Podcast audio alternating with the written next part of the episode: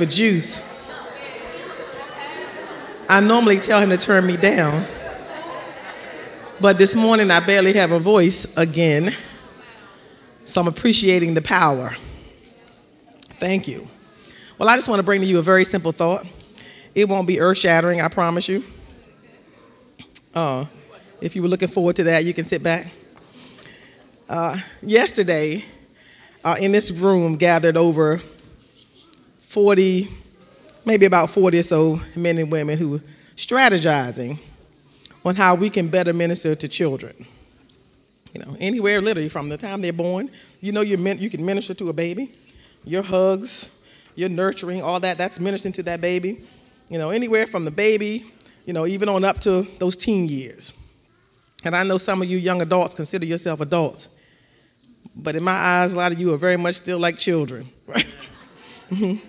So if you're a little immature 25 year old, I'm talking to you too this morning.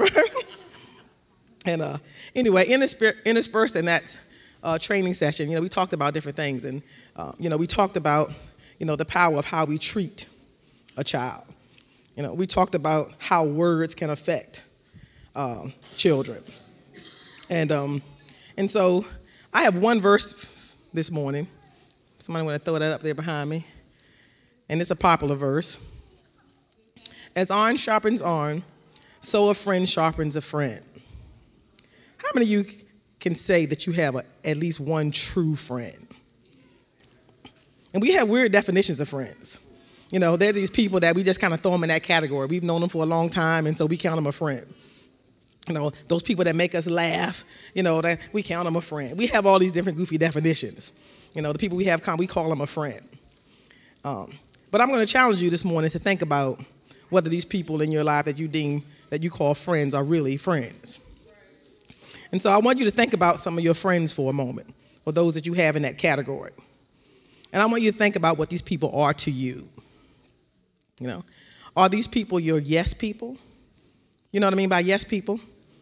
People that, you know, whatever you ask them, whatever you, they always bobbing their head. You know, you know, they won't give it to you straight. They just, you know, like the bobbleheads on your dashboard. Yeah, uh-huh. they just, they just, they just go along with you. They just, you know, they go along for the ride. They are yes people. Those people that watch you do some stupid things. Yeah, and they don't even, they don't even pull you back. They don't, they don't say, hey, that's not a good idea. They just, they just, you know, they're just looking at you. You know, and when you fall flat on your face, they're still just looking at you. you know, uh, those people that silently watch you just do crazy stuff. Think back to your childhood. Some of us don't have to think back that far. Yeah. They're those people that encourage you in wrong. Yeah. We got friends like that. And, and, and even though I'm talking to adults today, I'm really talking to you younger folk. Hopefully, some of us adults have grown out of that. We know what to do with those friends. but young people struggle with this kind of thing. Yeah, so young people have this this overwhelming desire to be a part of, you know, a group or a clique or to belong, and so they tend to put up with more because they just want people. They want somebody to say that that's their friend. And so, you know, we even put up with people that are two faced. You know, they, they're one way to us, and then when they're not, when they're with other friends, they're a different way, and they talk about us and they treat us bad. We even put up with them just to have somebody. We all have that longing to have somebody. And so, can I tell you this morning that those friends are not really friends? They're really not friends. And, and, you know, God gave me this message back in the week, and I kicked it off like, yeah, nobody wants to hear about that. And so this morning, when I sat down to go over this lesson, a thought came to mind. And I went, oh, that's a good, that's a good scenario. So I asked Joyce if I had a, the, the, uh, the um, okay to tell Jada's story. And I'll tell it to you real briefly because I know it's just a thought. But Jada Allen and, and Amani are friends. and the Allens are new to the church about a year or so. You know, they go to public school. They got friend issues, right? And so Jada has this little group of friends who are not really friends. They don't treat her right.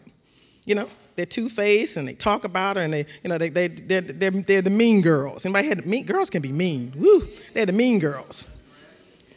So, you know, we decided you know, we want our kids to be friends. You, you need somebody's, you need a base of friends that are good to you. That, that when you come out of the world, you got somebody you can go to and you can be safe. So Amani and Jada and Jasmine and Jalen, they're friends. And so Jada gets to school, and I'm making a really long story short. Yeah, maybe about a month ago. And this group of girls approaches her. And she does, ah, proverbially, not today. Hey, girls, we're not gonna be friends anymore, right? She literally tells them that. And I told her, I don't, I don't remember the verse verbatim. Yeah, we're not gonna be friends anymore. So the girls were stunned because Jada spoke up to them, first of all. And you know how hard that is to be one kid and you have a group of girls approaching you, you say, We're not doing this today. In fact, we're not doing this anymore. And so they asked her, you know, well, why? She said, well, you know, you guys are just not good for me. You're not good for me. You don't treat me right. You know, they were stunned. They were stunned. Now, this verse says, iron sharpeneth iron, right? You mean, you ever heard iron scraping? Know, when you scrape two pieces of iron together, it ain't a pretty sound. And though those girls weren't being friends to Jada, she was being friends to them, right? I'm sure that didn't feel good when, when, she, when she put the brakes on it. I'm sure that did not feel good, right? And, and so she stepped off in her own way, right? She still sits at the table with them, lunch table. We crack up. Like, you really, yeah. But, they, but a standard's been set. You're not going to treat me that way. Right? And so when Joyce asked Jada, well, you know, how did you manage to do that? How did you muster the courage to do that? Because this has been an issue for at least a year or so, right? I mean, eh, how did you manage to do? She said, well, I just thought about what Amani would do. Right? I just thought about what Amani, she envisioned what her friend would do. And it gave her the courage, right, to stand up. That's a friend. Right? When you got a friend in your corner saying, hey, you don't have to put up with that. Right? When you have a friend that says, you know, you, you really do have friends. You don't have to, you don't have to just have anybody. You can have some quality people in your lives. Your friends ought to want to make you better. Right? True friends want you to be better. True, true, friends encourage you. True friends hold you accountable to the word of God. True friends encourage you when you're down. They don't, they don't do the opposite. True friends want to make you better. So whether you're a kid in here or whether you're an adult, I'm challenging you this morning to evaluate your friends. Do they put you down or do they make you better? And that's just a thought.